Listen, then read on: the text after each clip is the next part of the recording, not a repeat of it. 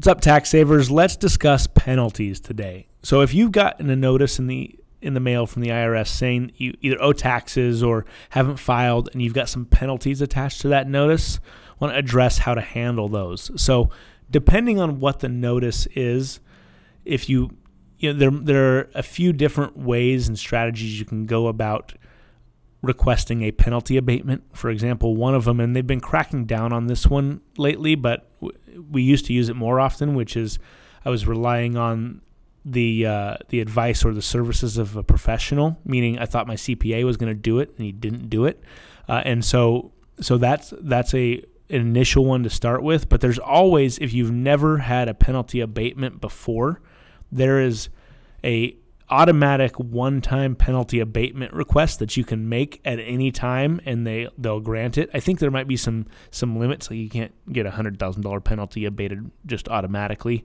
But in general, if you've got a, you know, several hundred to a several thousand dollar penalty, you can request a one-time penalty abatement.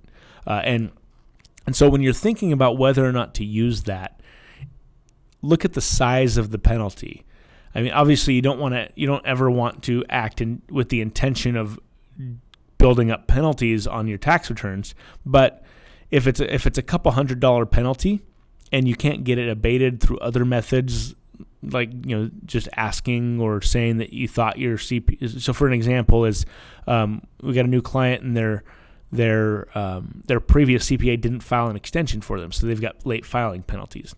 Well, we can probably get out of that one by saying they relied on their previous professional.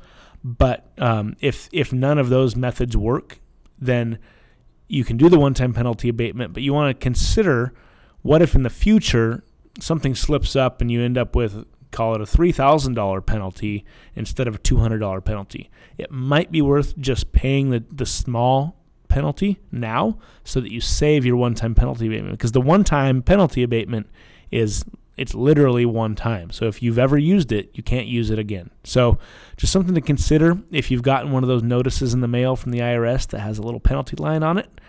Uh, and if you need some help with those and uh, your current accountant's not taking care of you and you've got a business, feel free to reach out and we'll see what we can do for you.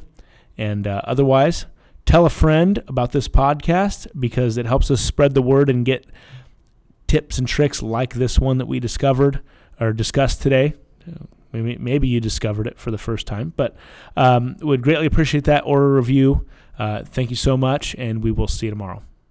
All right, tax savers, hope you enjoyed that podcast. If you did, as I mentioned at the beginning, if you could leave a review or share it with a friend, helps us get that message out there. Thank you for your attention and for following the podcast.